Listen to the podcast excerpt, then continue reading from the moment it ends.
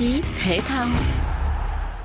4 tháng sau khi đạt thành tích lịch sử với hơn 200 huy chương vàng chiếm ngôi đầu tại Đại hội Thể thao Đông Nam Á SEA Games 31 tổ chức trên sân nhà, dư luận và các nhà quản lý thể thao Việt Nam hôm 15 tháng 9 thật sự choáng váng khi nhận được một thông tin một loạt các mẫu thử doping của các vận động viên Việt Nam tại SEA Games 31 dương tính, trong đó có cả những vận động viên đạt huy chương. Theo truyền thông Việt Nam, các lãnh đạo Tổng cục Thể dục Thể thao Việt Nam đã xác nhận thông tin trên, tuy cơ quan phòng chống doping thế giới WADA vẫn chưa công bố cụ thể tên cũng như mức độ hình thức sử dụng doping của các vận động viên có liên quan. Một khi kết luận chính thức được công bố, các vận động viên tùy theo mức độ vi phạm sẽ phải đối mặt với nhiều mức án kỷ luật từ tước huy chương, phạt tiền, cấm thi đấu trong một thời gian nhất định đây không phải là lần đầu tiên các vận động viên Việt Nam dính doping ở các cuộc thi đấu quốc tế và ngay trước thềm SEA Games 31 đã có 6 vận động viên bị loại khỏi thi đấu tại đại hội vì bị phát hiện sử dụng các chất cấm. Để tìm hiểu thêm thông tin xung quanh vụ việc đang gây náo động làng thể thao Việt Nam, chương trình hôm nay có cuộc phỏng vấn ông Dương Đức Thủy, nguyên là huấn luyện viên đội tuyển điền kinh Việt Nam, cựu trưởng bộ môn điền kinh của Tổng cục Thể dục Thể thao Việt Nam.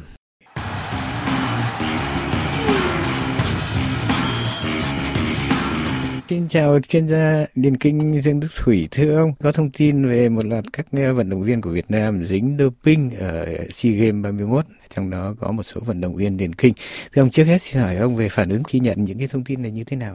Khi mà tôi nhận được cái thông tin này thì thực sự là rất là bất ngờ. Cái thứ hai là sau khi ờ, có một vài các cái nguồn thông tin nữa ờ, trong tổng số khoảng một chục mẫu dương tính, thì trong đấy có cả vận động viên điền kinh phản xạ đầu tiên, tức là giả soát lại xem khả năng là những ai sẽ bị dính và dính ở cái mức độ như thế nào. Thế thì cái đối tượng đầu tiên đó là những vận động viên lần đầu tiên có huy chương tại SEA Games.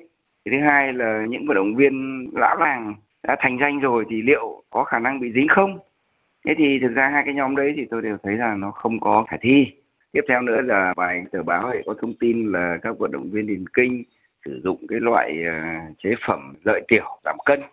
Các bạn cũng biết là vận động viên điền kinh của chúng ta thì trừ những cái nhóm nội dung nặng như là đẩy tạ ném ờ, búa ném lao ném đĩa thì là cần cái cơ thể trọng lượng nó cao to thôi.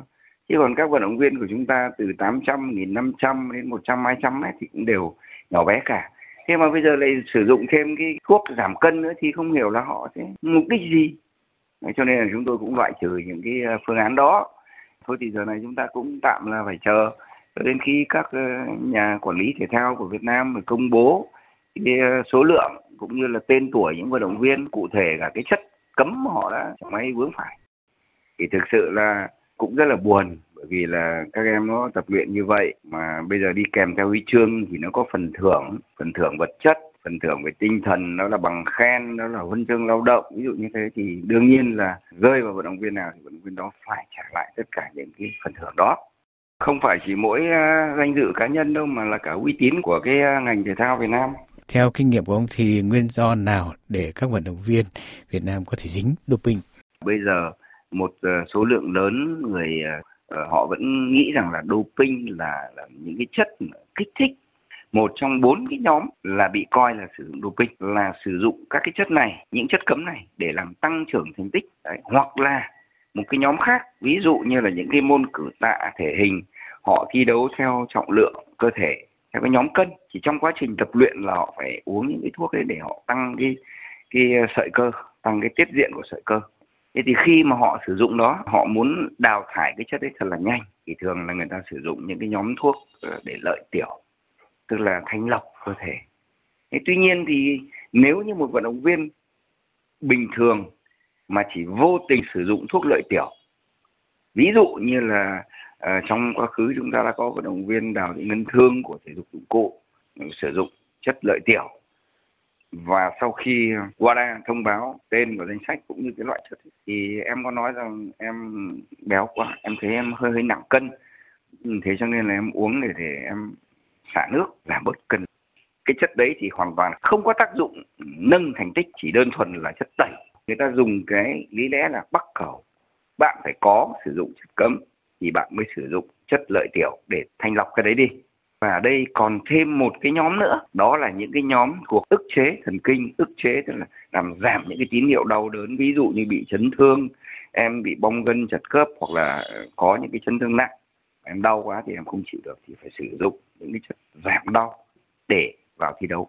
Như vậy, nếu như một vận động viên bị chấn thương mà hệ thống quản lý hoặc là hệ thống y tế của chúng ta không đáp ứng được thì em rất lo lắng là sắp đến SEA Games rồi, nhỡ em bị loại ra khỏi đội tuyển thì em lại xé rào, em đi ra ngoài và em tự chữa. Thì các bác sĩ họ sẽ không thể biết được cái ờ, vận động viên A, vận động viên B này đang là người chuẩn bị tham dự thi đấu thể thao. Và họ cứ đưa phác đồ điều trị bình thường thì tất cả những chất đó đều là nằm trong danh mục các chất bị cấm.